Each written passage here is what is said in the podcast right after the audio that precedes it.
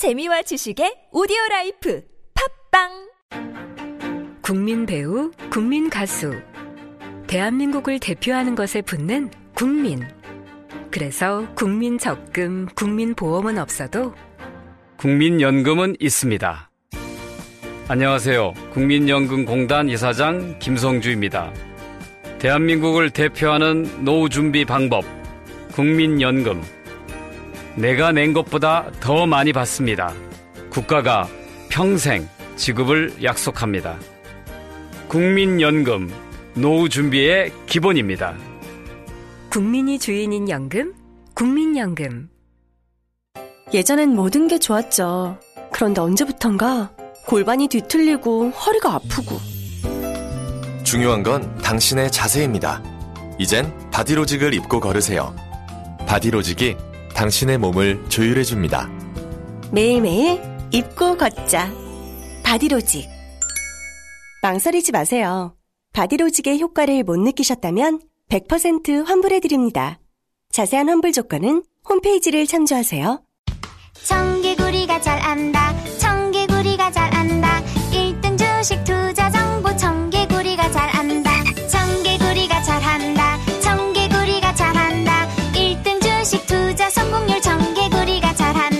다른 생각, 남다른 수익률. 청개구리 투자 클럽. 헤이 월디 나 여행 가고 싶은데 좋은 여행사 추천해줘 1대1 맞춤 여행부터 특가 핫딜까지 최적의 조건으로 예약 가능한 월디스 투어를 추천합니다. 월디스 투어 혜택이 뭐야? 여행사 마일리지 추가 적립과 CJ 원포인트 사용 및 적립이 되는 여행사는 월디스 투어가 유일합니다. 오케이 추천 고마워 월디 네이버에서 월디스 투어를 검색해보세요. 문의번호 1644-6633. 월디스 투어 좋은 선택이었어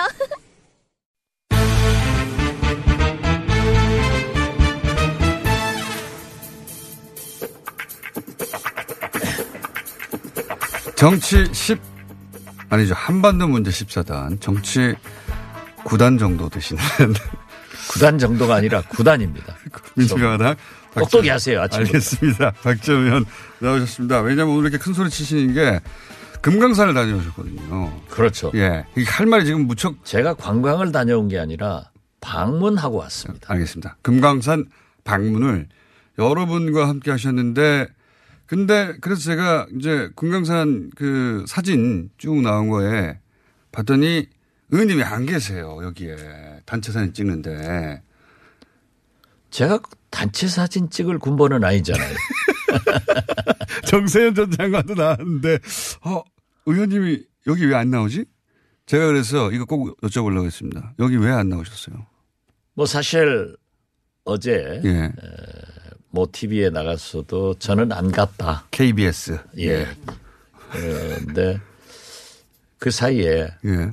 북측 인사와 긴밀한 의견 교환을 했습니다. 아, 그러니까 다른 분들이 여기 저기 관광할 때 의원님은 빠져가지고 북측에 아니 빠져서가 아니라 예. 그분들이 좀 보자. 아 따로 예.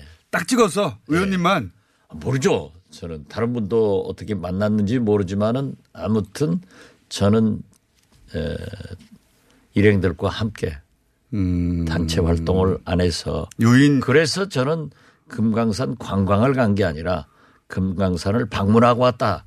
어, 정확하게 하는 거예요.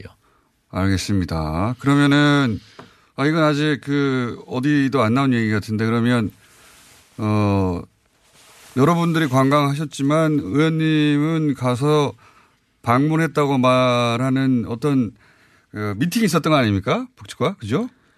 글쎄 뭐 미팅까지는 아니지만 좀 많은 얘기를 나눴죠. 무슨 얘기를 하셨습니까? 거기 가가지고 처음 공개하시는 거죠? 예. 네. 좀 말씀드리자면 뭐 솔직하게 네. 말씀드려야 되고 어, 또 이게 북한을 접촉하면은 에, 국정원에도 보고를 해야 됩니다. 예. 그렇기 때문에 그 관계자들과도 얘기를 했습니다. 아 이미 하셨고 예. 예. 그런데 북한이나 한국이나 예. 또는 미국에게 에, 국익에 이익되기 때문에 예. 제가 그 범위 내에서 말씀드리자면 다는 못하고 다 모두에게 이익될 부분만 말씀 그 하시면 다는 못하고 이런 얘기를 질문하는 게 아니에요. 할 수 있는 얘기만 해주시죠 예. 그러면 어떻게 됐든 이 북미 정상회담을 해서 예. 비핵화의 길로 가야만이 모두가 살 수 있다. 예. 예. 그런 인식은 북한 관계자들도 분명히 하고 그런데 있고. 굉장히 제가 생각했던 것보다도 훨씬 미국에 대해서 많이 알고 있고 그 인식이 강해요. 어, 그래서- 알고 있는 대목들이 예를 들면 어떤 게 있어요? 어, 심지어 일부 지금 우리나라에서는 금강산 관광이나 개성공단을 우리 문재인 대통령이 우리 정부가 밀어붙이면 될 건데 왜 미국 미국 눈치 보냐 예. 이렇게 막 주장하는 분들도 계시잖아요. 예, 예. 그런데 그분들도 북한이 제재를 풀어줘야 가능하다 하는 것을 알기 때문에 우리에게 그렇게 무리한 얘기를 하지 않더라고요.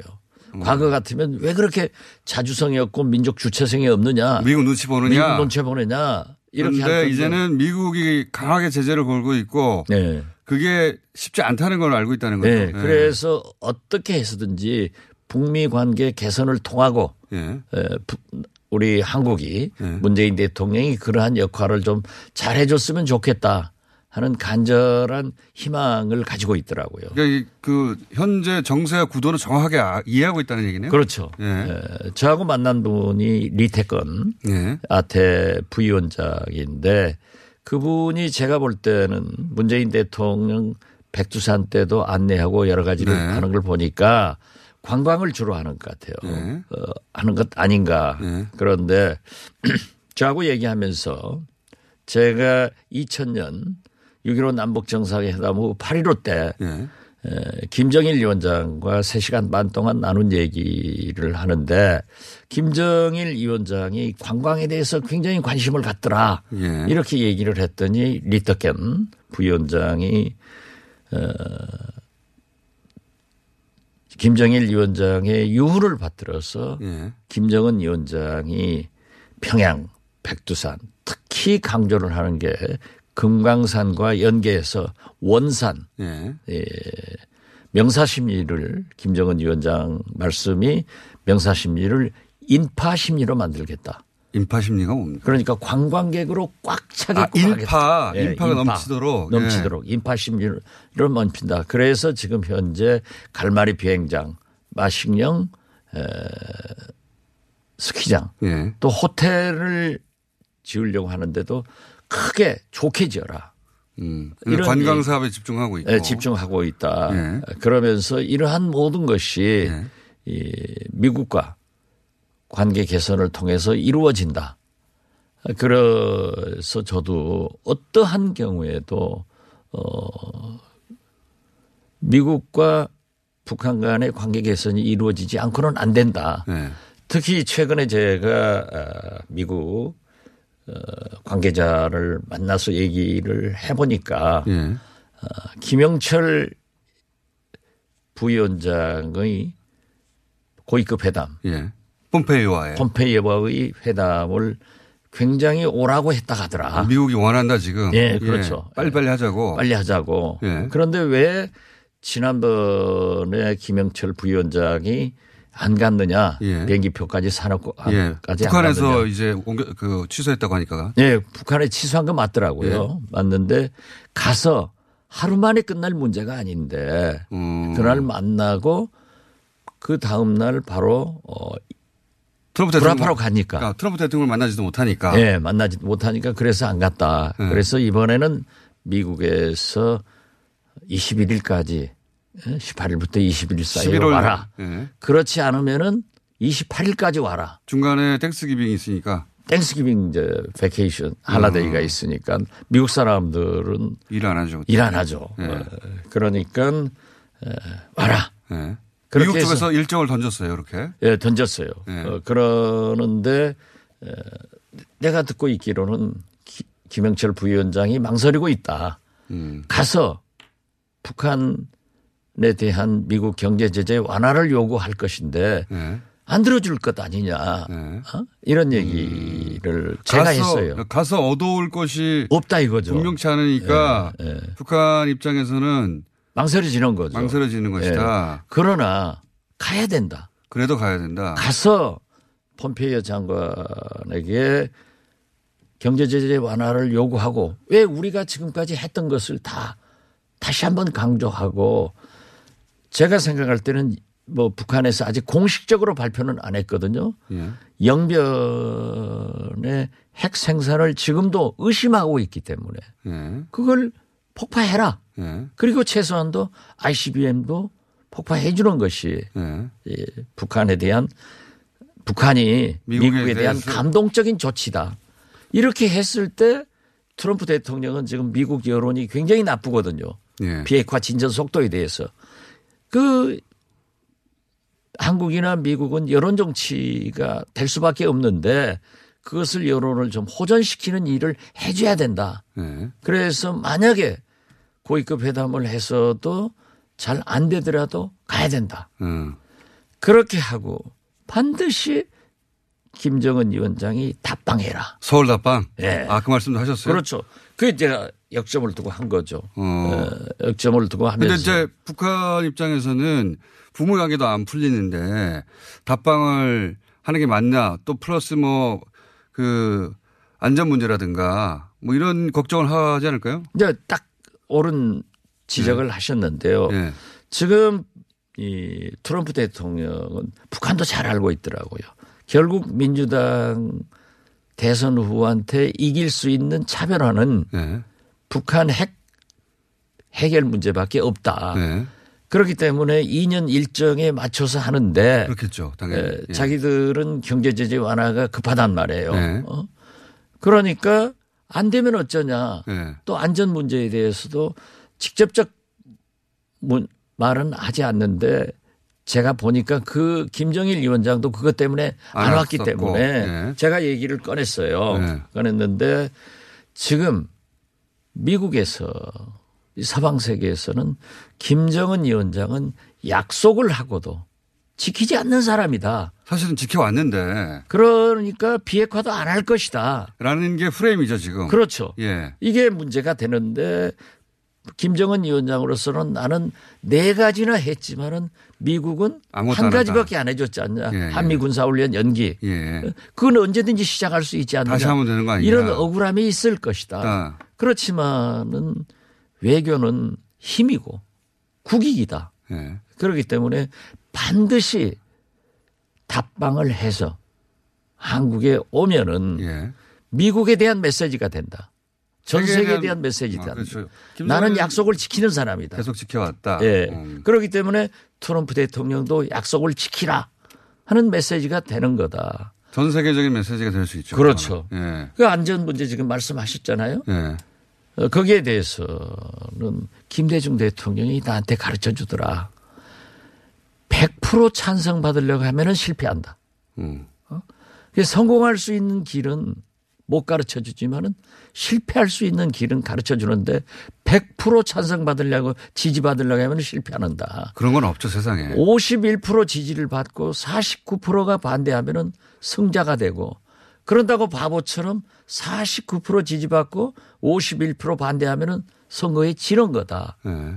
그런데 지금 최근 경향신문 여론조사에 의하면은 기- 김정은 위원장의 답방을 우리 국민 87%가 찬성을 하고 있습니다. 그건 뭐 여론조사 기관마다 다르긴 하지만 80여 프로 이상 예. 맞습니다. 그래서 제가 그 예. 얘기 했어요. 우리 국민의 7, 80%가 환영을 하고 있다. 예. 반대가 20, 30% 있다. 예. 그 반대가 있는 것은 당연한 수- 것 아니냐. 어쩔 수가 없는 겁니다. 아, 그리고 예, 김정은 사회에서는. 위원장도 태극기 부대 알고 있다. 예. 나도 아- 이해한다라고 했지 않느냐. 그러니까 와서 약속을 지키는 지도자로 다시 한번 강조를 해야 된다.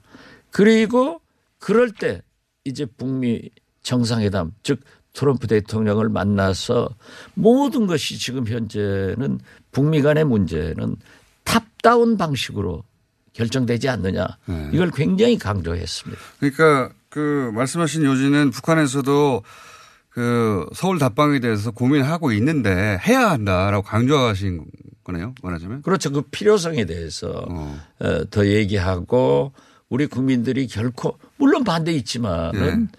7, 80%가 찬성을 하고 또 우리나라 치안이라는 게 세계에서 가장 자랑하는 치안을 유지하고 있다. 그건 맞습니다. 예. 예. 이거는 해외 여행을 해보거나 다른 어, 그렇죠. 나라에 살아보면 아는데 예. 치안 수준은 세계 최고 수준이 맞습니다. 지금 밤에 여성 혼자 걸어 다닐 수 있는 나라가 몇 나라 없어요. 거의 없어요. 이게 과장인 것 같아도 맞습니다. 사실. 그렇죠. 예. 예. 그렇기 때문에 남녀 불문하고 밤에. 다시 한번 강조해주고 우- 우리가 항상 어, 우리 스스로도 다 안다라고 생각하지만은 저도 모르는 제 자신에 대한 블랙아웃점이 있잖아요. 네. 그러한 것을 좀 일깨워 줬죠. 그 말씀, 그 사진이 안 보이는 거는 이제 이런 대화를 나누라고 북측 관계자하고 따로 만났고. 그렇죠. 예. 예. 거기서 이제 북한이 걱정하는 것도 또 들으셨고. 그러니까 답방을 해야 되냐 말아야 하는 문제에 대해서는 답방 꼭 해야 된다. 그게 오히려 북미 관계를 틀 수 있다. 당연히 틀 수 있다. 저도 그렇게 생각하는데 예. 북한 입장에서는 그렇게 아, 갖는 제말 듣고 생각한다고 하면 뭐예요? 저도 그렇게 생각. 그래도 요즘 진행을 잘해요. 많이 알았어요. 저한테 배우니까 괜찮은 것 같아요. 감사합니다. 그 이제 북한의 걱정은 그런 거겠죠. 답방까지 했는데 네. 굉장히 중요한 카드를 썼는데도 또 저쪽에서 경제 어 제재 완화에 대해서 전혀 이런 방법도 없다든가. 그런데요. 예. 그 저한테 대 예. 박지원 장관 선생의 방송을 전부 모니터링해서 듣고 있습니다. 아 북쪽에서 그렇게. 네. 얘기해요. 그런데 미국 정부의 고위 관리도 방송을 다 듣고 있더라고요. 모니터링 해요. 아니 그 제가 그런데 예. 저하고 공장장하고 한 얘기를 딱 집어서 하는 거예요. 아 그래요? 예, 북한에서도 하고 미국에서 삽니까? 미국 얘기는 안 했어요. 아 좀 전에는 미국에서 듣고 있다고 하셨죠. 그런데 예. 그 얘기를 하더라고요. 지금 트럼프 대통령이 재선을 하려면은 예.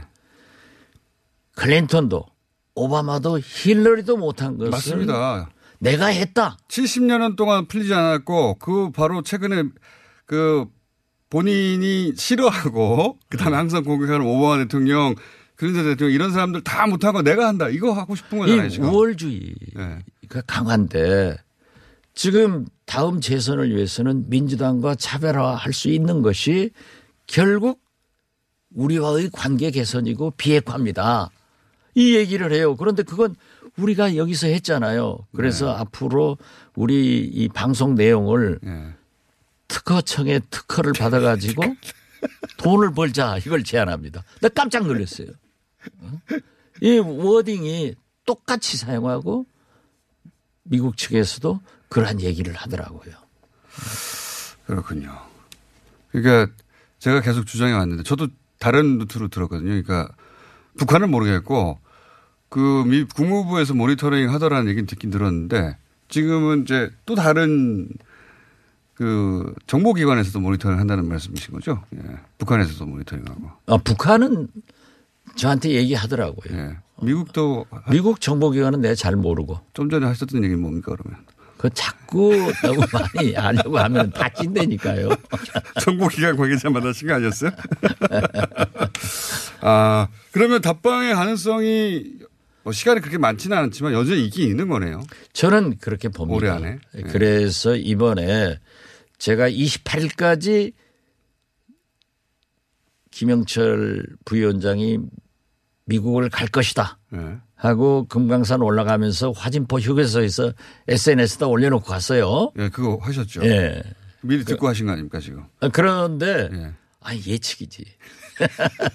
들었다 가면 큰일 나요. 그런데 그게 지켜지는 것을 예. 가게 하는 것을 강조한 거죠. 그래야 만나야 예. 여기서 잘 안 되더라도 답방을 해서 트럼프 대통령한테 힘을 실어주는 거예요. 그리고. 제가 예. 그 얘기도 했어요. 당신들은 꼭 대북 강경파들한테 힘을 실어주는 일을 한다. 어? 나도 그렇게 많이 당했는데 음. 이 문재인 대통령이나 이 대화 해서 북한 핵 문제를 한반도 평화를 유지하려고 하는 사람들에게 힘을 실어주는 길은 약속대로 답방하고 이 약속이 지켜지면은 트럼프 대통령도 아 진짜 지키는구나 나도 만나자 이런 라고 그 미국 일반 대중을 설득할 수도 있죠. 그렇죠. 예. 그런 의미에서 반드시 김영철 부위원장이 고위급 회담에 가라. 그런 것을 강조했습니다. 김정은 위원장도 그 이후에 서울 답방을 하자. 그렇죠. 그게 되지 뭐. 그래서는 자꾸 약속을 깨버리면은 우리는 서방 세계는 국민 여론이 굉장히 중요한데 우리나라도 그렇고 트럼프 대통령도 이거 어려 지키기 쉽지 않은 약속인데 봐라 지켰지 않느냐. 그렇죠. 예. 여러 가지 불리한 조건 속에서도 예. 그걸 전 세계에 보여줘라. 그게 아, 그렇죠. 입지를 더 강화시키는 거다 어, 북한에. 훨씬 낫- 그것이 정상 국가로 가는 길 아닙니까? 저도 그렇게 생각합니다. 네. 그렇게 생각하고요. 자, 오늘 시간이 거의 다 됐는데 한 가지만 오늘 여쭤봐야, 더 여쭤봐야 되겠습니다. 그 홍준표 전 대표가 정치 복귀를 선언했지 않습니까? 잘했죠. 반가우실 것 같은데. 아니 정치는요. 예. 정치는 하고 싶으면 하는 게 민주국가입니다. 그, 그렇죠. 맞습니다. 예. 그러나 예. 그 정치인을 심판하는 것은 국민이에요. 그것도 맞고요. 예. 제가 궁금한 건 선거에 출마해서 당선되면은 정치하는 거고 낙선하면은 아무 힘이 없어지는 거예요. 그렇기 때문에 전 대표가 이 시점에 정치 복귀를 한 건 전당대회 당대표 출마하려고 하는 거 아니겠습니까? 그죠?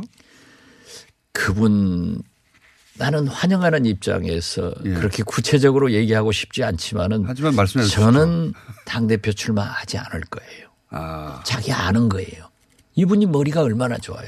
자기가 당 대표 나오면 떨어진다는 것을 아는데 나오겠어요. 이렇게 키워 가지고 네. 태국으로 갔잖아요. 네. 어? 한국당 위원장 하자고 있잖아요. 거기서 국회의원 돼서 다음 대통령 후보를 아, 노릴 것이다. 저는 그렇게 봅니다. 출마 안 하고 저는 목담만 여기서 키울 것이다. 아 그렇죠. 그리고 어.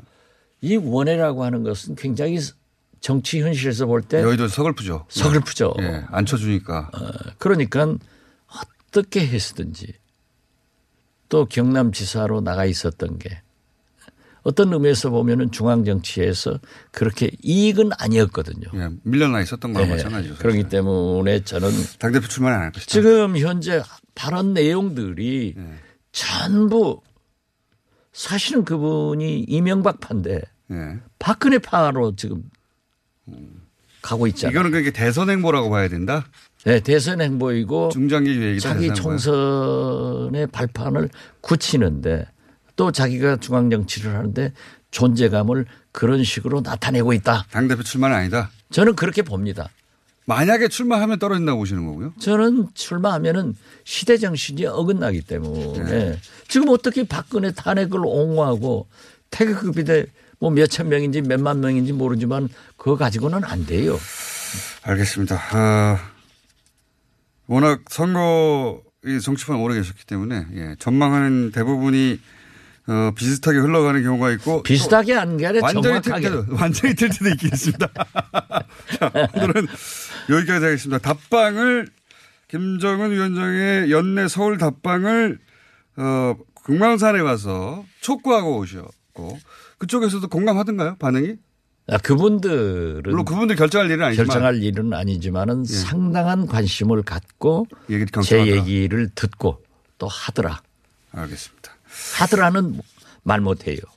예, 그걸 이제 보고 하겠죠. 이런 의견을 갖고 있더라고. 아니 글쎄 예. 그분들이 한 얘기를 제가 공개할 수는 없다 이거죠. 아, 뭐라고 호응했는지는 예. 그렇죠. 다음에 저도 먹고 살아야죠.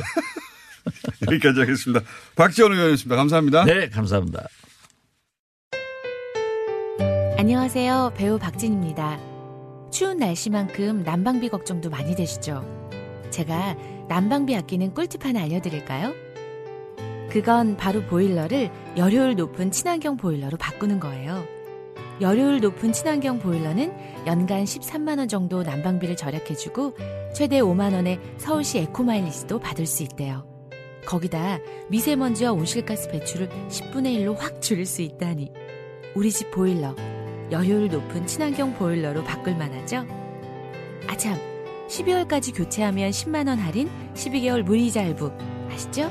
자세한 내용은 120 다산 콜센터로 문의하세요. 이 캠페인은 서울특별시와 함께합니다.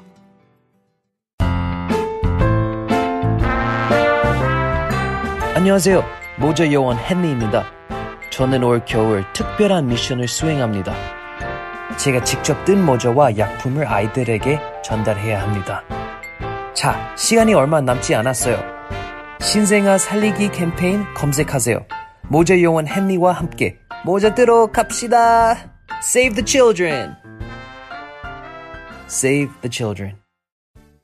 온라인 광고 여기저기 해보긴 해봤는데 영 결과가 신통치가 않네. 아직 몰라? P&B 마케팅. 온라인 광고 노하우 하면 20년 전통의 P&B 마케팅이지. 그래? 아니 근데 요새 그 팟캐스트 광고도 많이 하잖아. 효과가 좋다고 하더라고. P&B 마케팅이 바로 그 팟빵 광고 전문이야. 정확하게 콕 집어서 광고 기획에서 제작까지 해준다니까? 이거 지금 바로 연락해봐야겠는데? P&B 마케팅 고마워. P&B 마케팅 광고는 결과로 말합니다. P&B 마케팅을 검색해보세요.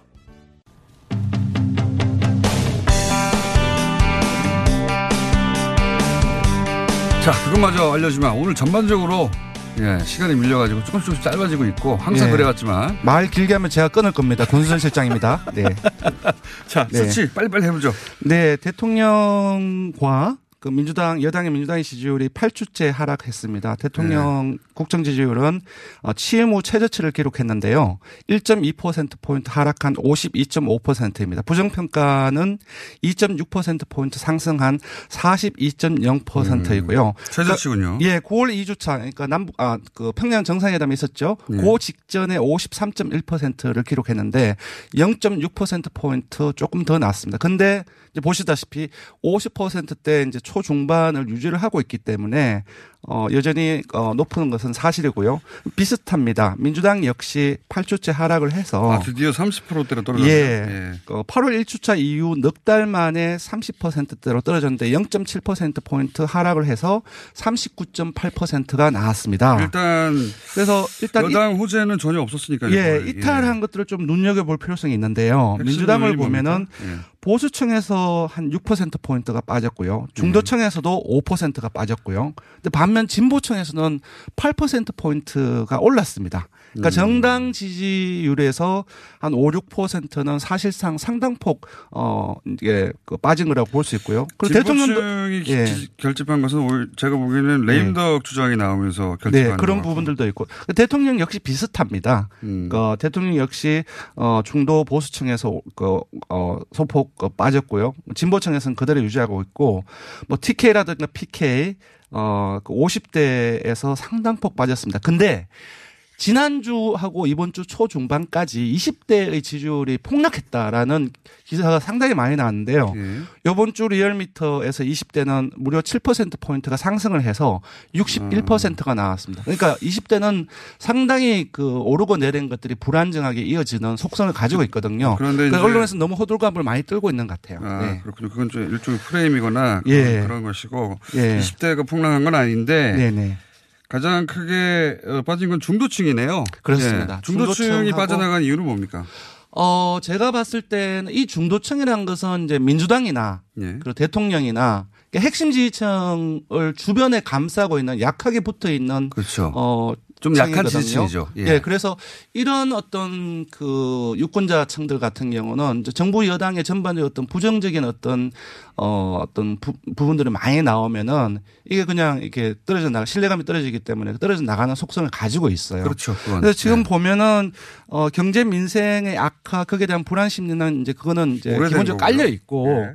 근데 이제 쭉 그 지지율을 변화를 보면 민주당의 지지율에 이렇게 중도 보수층에서 많이 떨어진 건 아주 이례적인데 예. 제가 봤을 때 아무래도 이제 해경궁 김씨 아, 최근에 이 이슈 트위터 중에는 예, 개정 논란이 정말로 지난주 주말에 많이 되었었고 또 어제 또 한번 이메일과 그렇죠. 관련해서 한번 또 다시 또 많이 돼서 그- 이 부분들이 이제 정부 여당에 좀 불리하게 그 작용을 하고 있는 것 같습니다. 네. 아, 그렇군요. 이게 당에서 중도층이 떨어져 나가는 경우는 잘 없는데 네. 요인은 해경궁 씨. 네. 이건 사실 어, 민주당 그리고 대통령 그 여당의 불리한 소재가 확실하죠. 예. 네, 보수 중도층으로서 상당폭 떨어져 나간 걸로 봐서 그 사실상 이제 약하게 결집해 있다가 그 지지하다가 음. 이게 좀 너무 이제 불신감을 계속 그 주는 일들이 이제 벌어지고 있는 거죠. 그러니까 여권 내부의 일이기 때문에. 여권 내부 그러니까 이재명 지사에 국한되지 않고 이재명 지사에게도 굉장히 불리한 뉴스들이 많고요 지금 그리고 그렇죠. 네. 그것이 여권은 전반적으로 영향을 미치는 건뭐 네. 당연한 수치인 것 같습니다. 네, 자. 그 정도인 것 같고요. 이제 한국당이 계속 오르고 있습니다. 0.9%포인트 상승해서 22.6%고요. 이건 역시 이제 지난주에도 비슷한데 한 2년 전에 그 이거 최순실 예, 태블릿 PC 그 직후에 최- 기록한 최순실 때 예, 이후로 최고치입니다. 아, 그러네요. 예. 조금씩 결집하고 있고 일단은 이제 경제가 어려운 상황 속에서 경제 공세가 계속 몇 달 동안 계속 어, 먹히고 있습니다. 그러니까 이 프레임을 어떤 정부 여당에서는 경제가 어렵기 때문에 또 뒤- 뒤집기는 상당히 어려운 부분들이고요. 그런 부분들이 효과가 있고 무엇보다도 좀 반사익 부분들을 이게 재작년이에요. 네. 재작년 수치로 한국당이 네. 되돌아갔다는 건 네. 어, 한국당 어, 입장 그리고 한국당 지지자 입장에서는 네. 어, 큰 뉴스에 해당되는 겁니다. 예, 그 세부적으로 봐도 호남을 제외하고 전 지역에서 20%대 상해를 하거나 가깝거나 음. 그 50대는 이미 그 현 정부 들어와서는 이미 그 민주당 쪽으로 넘어갔었는데 요번 주에 처음으로 뒤집었습니다. 50대에서. 어, 그런 부분들은 눈에 보이고 전반적으로 연령이라든지 그런 데에 있어서 전부 다 20%대를 지금 가고 있구나 이미 많이 높아진 상황입니다. 어, 네. 그 한국당과 바른미래당이 이제 제로섬 성격이 좀 있는데 네네. 그럼 바른미래당이 좀 떨어졌겠네요. 예, 바른미래당 같은 경우는 0.9%포인트 하락해서 4.9%가 나왔고요. 통합 창당 이후 처음으로 4%대를 기록했습니다. 음, 한국당은 태블릿 PC 사건 직후로 돌아갔고 네네. 바른미래당은 창당 이후 최저를 기록했다. 이제 이제 그 자유한국당 쪽으로 이제 결집하는 좀 상황인 부분들이 있는 것이고요. 정의당은 또 빠졌습니다. 0.7% 포인트 하락해서 8.7%인데요. 이제 좀 분석을 해보니 민주당 쪽으로 대건 좀 이동한 부분들이 있고요. 평화당은 여전히 낮아서 0.3% 포인트 하락해서 2.1% 여전히 2%대의 약세가 지속되고 있습니다. 알겠습니다. 예, 무당청도 상당히 많이 증가를 했고요. 예, 이번 주중 조사한 TBS 어로로 리얼미터가 11월 19일부터 21일까지 사흘 동안 전국 19세 이상 1,505명을 대상으로 했습니다. 유무선 전화 면접 자동 응답 방식으로 실시했고 표본 오차는 95% 신뢰수는 플러스 마이너스 2.5% 포인트, 응답률은 8.2%였습니다. 네. 자, 어, 오늘, 이번 주에 예. 조사는 뭡니까? 되게 중요한 조사를 했습니다. 탄력 근로제 단위 기간 확대 여부. 정부 여당과 네. 그 민주노총이 지금 예. 그 전선을 마- 만들고 있는데. 예, 그리고 좀 언론에서도 지속적으로 나오고 있고. 탄력 근로제가 뭔지 잘 모르시는 분도 많아요. 근데 사실은. 이제 이미 그이한 2주 이상 동안 예. 되게 보도량이 상당히 많았기 때문에 그 설명을 하면 좀 어려운 부분들이 있는데 어느 정도 어 이제 안다고 이제 보고 조사를 한 거죠. 이제 예. 그렇게 나왔습니다. 그래서 결과를 보면은 어그 일이 몰리는 성숙이라든지 신제품 술- 출시라든지 그런 어떤 집중 근로 하나가 있는 기업을 고려해서 찬성. 뭐 예를 들면 에어컨 설치 기사가 네. 여름에 네. 그, 그 시간을 지켜서 되느냐. 실제 네. 현실은, 현장은 다른데, 뭐 이런. 네. 그게 이야기고. 50.4%로 어, 다수로 나왔고요. 네. 그러니까 노동자의 건강, 일- 일이 몰리면 이제 과로 그런 부분들이 있으니까 노동자의 건강권 침해와 임금 감소의 우려가 있기 때문에 반대한다가 30.9%. 음. 이제 모른 모응답이 18.7%이고요. 전반적으로 지금 이제 민심은 이 부분에 대해서 좀 찬성 여론이 오차범위 바뀌기 때문에 우세한 상황이라고 볼 수 있을 것 대부분 같습니다. 정의당 지지자를 제외하고는. 네. 대부분, 어, 대부분이 아니라 그 네, 천사 우세가 그렇습니다. 많을 것 같아요. 일단 뭐 진보층을 포함해서 모든 뭐 이념 성향 그리고 민주당 지지층, 무당층에서도 이제 대다수가 우세한 상황이고요. 그러니까 정의당 지지층하고 학생 같은 경우는 이제 반대가 좀 많이 나왔습니다. 예. 알겠습니다. 이건 어, 이슈로 저희가 따로 뉴스공장에서 다루기도 해야 되겠네요. 근데. 여론조사는 일단 이렇게 나왔습니다. 그렇습니다. 지금까지 일년 밑에 권순정 실장이었습니다.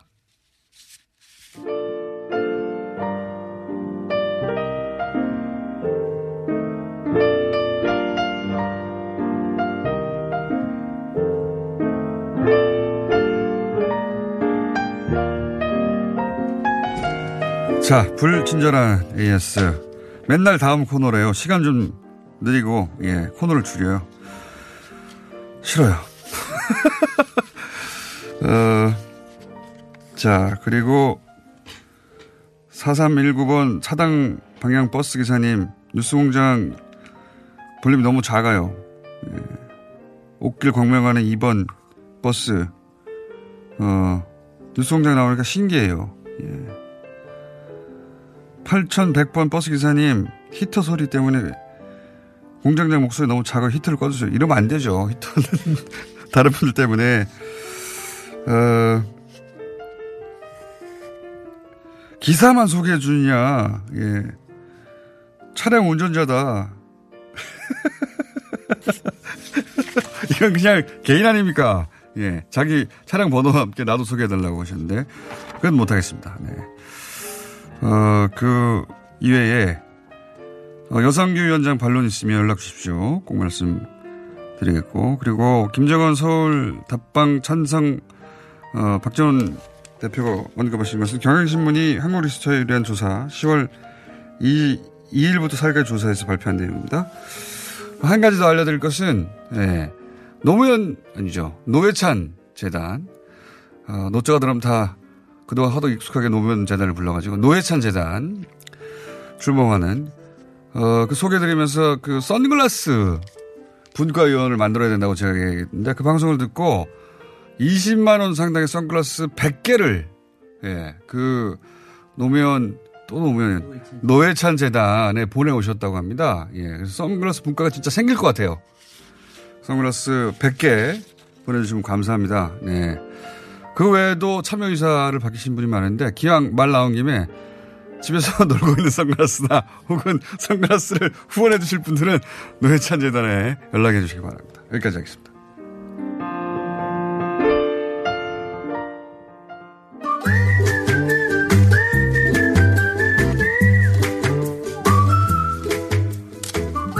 김진애 박사님 나오셨습니다. 네. 안녕하세요. 네, 네. 오늘 삼성 얘기를 한다 그러니까 시간을 조금 더 확보해 준다고 얘기를 열심히 노력한다 그러던데 여전히 18분밖에 안 남았네요. 평상시보다 한 2분 정도 늘었어요.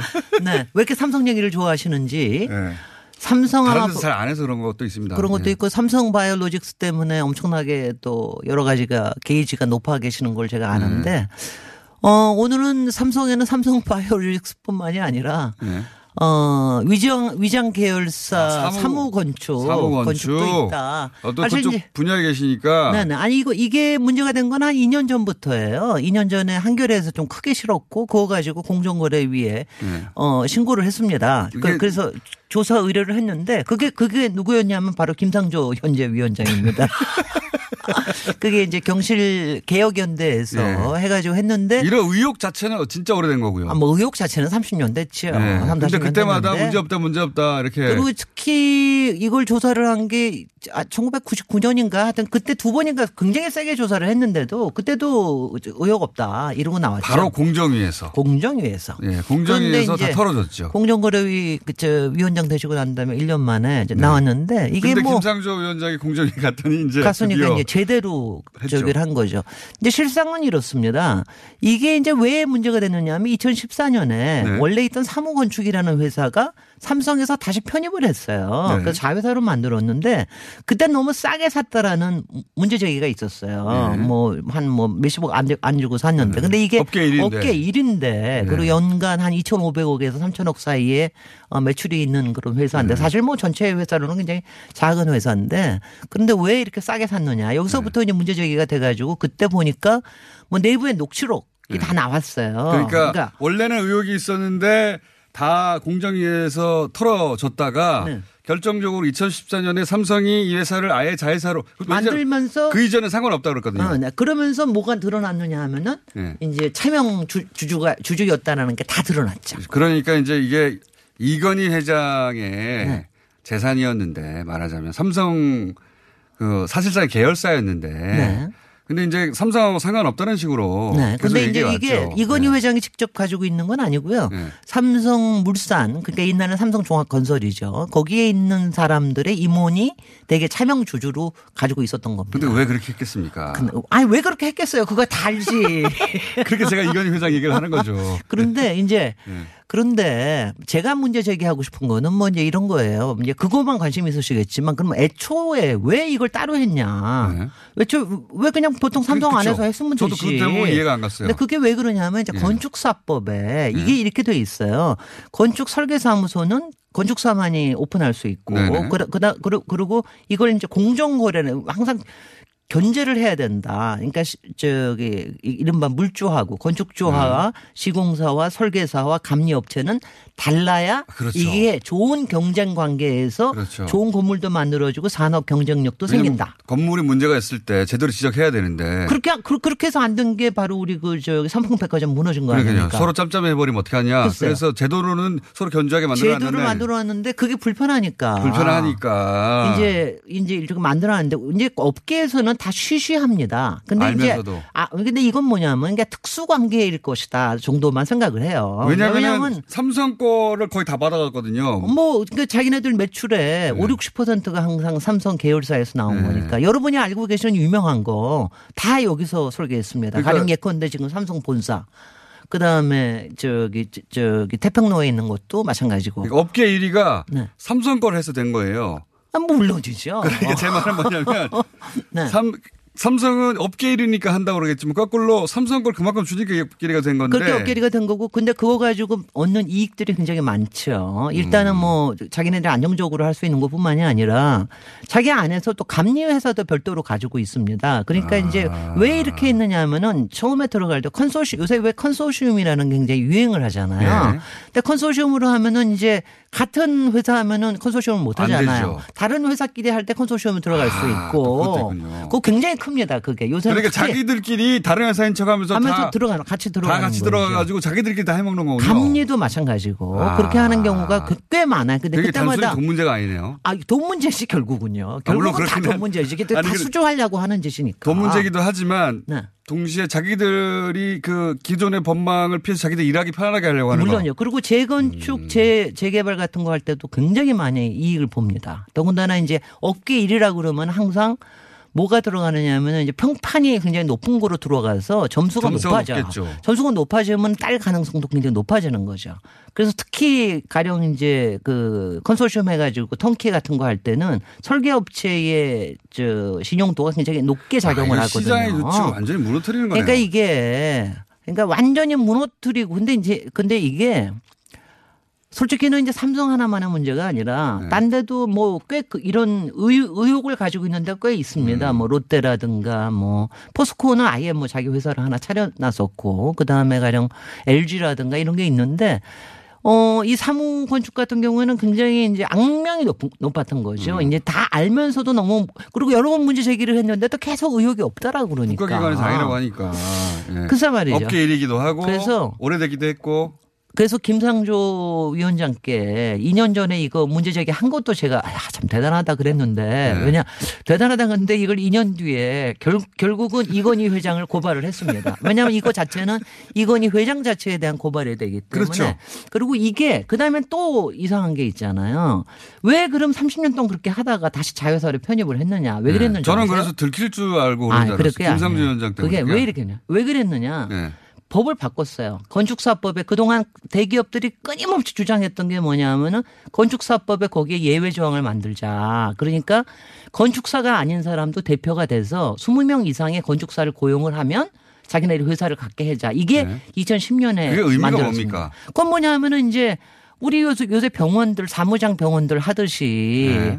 이- 이거를 전문가들을 아래 휘하에 두고 어 전문가 아닌 사람이 위에서 경영만 할 수 있게 하는 거죠. 그렇게 되면 뭐냐면은 네. 이른바 전문성을 고집하기보다는 경영을 더 고집 더 경영에 관심을 갖게 되니까 뭐 딜하기도 좋고 이러는 거죠. 아니 건축사가 아니어도 대표를 할 수 있게 대표를 할수수 있고 일반 해가지고 만드는 법이 걸. 만든 다음에 이런 것들이 많이 생겼어요. 근데 그러면 지금 요번에는 또 왜 문제가 됐느냐? 네. 이번에 왜 문제가 됐냐면 지금 또 전문가. 김상조 위원장이 네. 공정거래법을 바꾸, 바꾸겠다 그러잖아요. 네. 공정거래법 요번에 바꾸는 안 중에 하나가 어, 그 소유주가 그 특히 이제 대기업의 그 소유 이재용 같은 사람이 20% 이상 가지고 있으면 내부 거래로 다 보겠다. 그 다음에 앞으로는 계열사에서 받는 게 20% 이상이면 네. 이 회사 매출의 20% 이상이면 다 내부 거래로 봐가지고서는 앞으로는 때리겠다. 네. 이게 지금 공정거래법 위에 올라온 거예요. 만약 이 법이 통과가 되면 예. 이제 이런 문제들이 다 좀 해소가 되겠죠. 그렇게 되면 이제 삼성에서도 사무건축을 자회사로 가지고 있는 게 오히려 더, 더 힘들 수가 있어요. 힘들 수가 있고 그러면은 이제 딴 데다가 또 무- 일도 많이 주고 그럴 될 테니까 이런 먹이 사슬이 있습니다. 그래서 이런 먹이. 사슬을 이게 뭐 건축과 도시가 굉장히 멋있다고만 내가 와서 재밌고 흥미롭다만 얘기하는 게 아니라 이런 얘기를 평소에 하고 싶은데 얘기를 못 하고 네. 정확한 소재가 있다가 나왔네요. 김상중 위원장 덕분에 네. 이 얘기가 나와서 제가 오늘 사부 건축을 같은 마음으로 고발을 하면서 음. 다음에 요에 관련된 이 이름, 이름 정말 설계가 잘 돼야 건축이 좋아지는 김진애 거니까. 박사님이었습니다. 안녕. 안녕.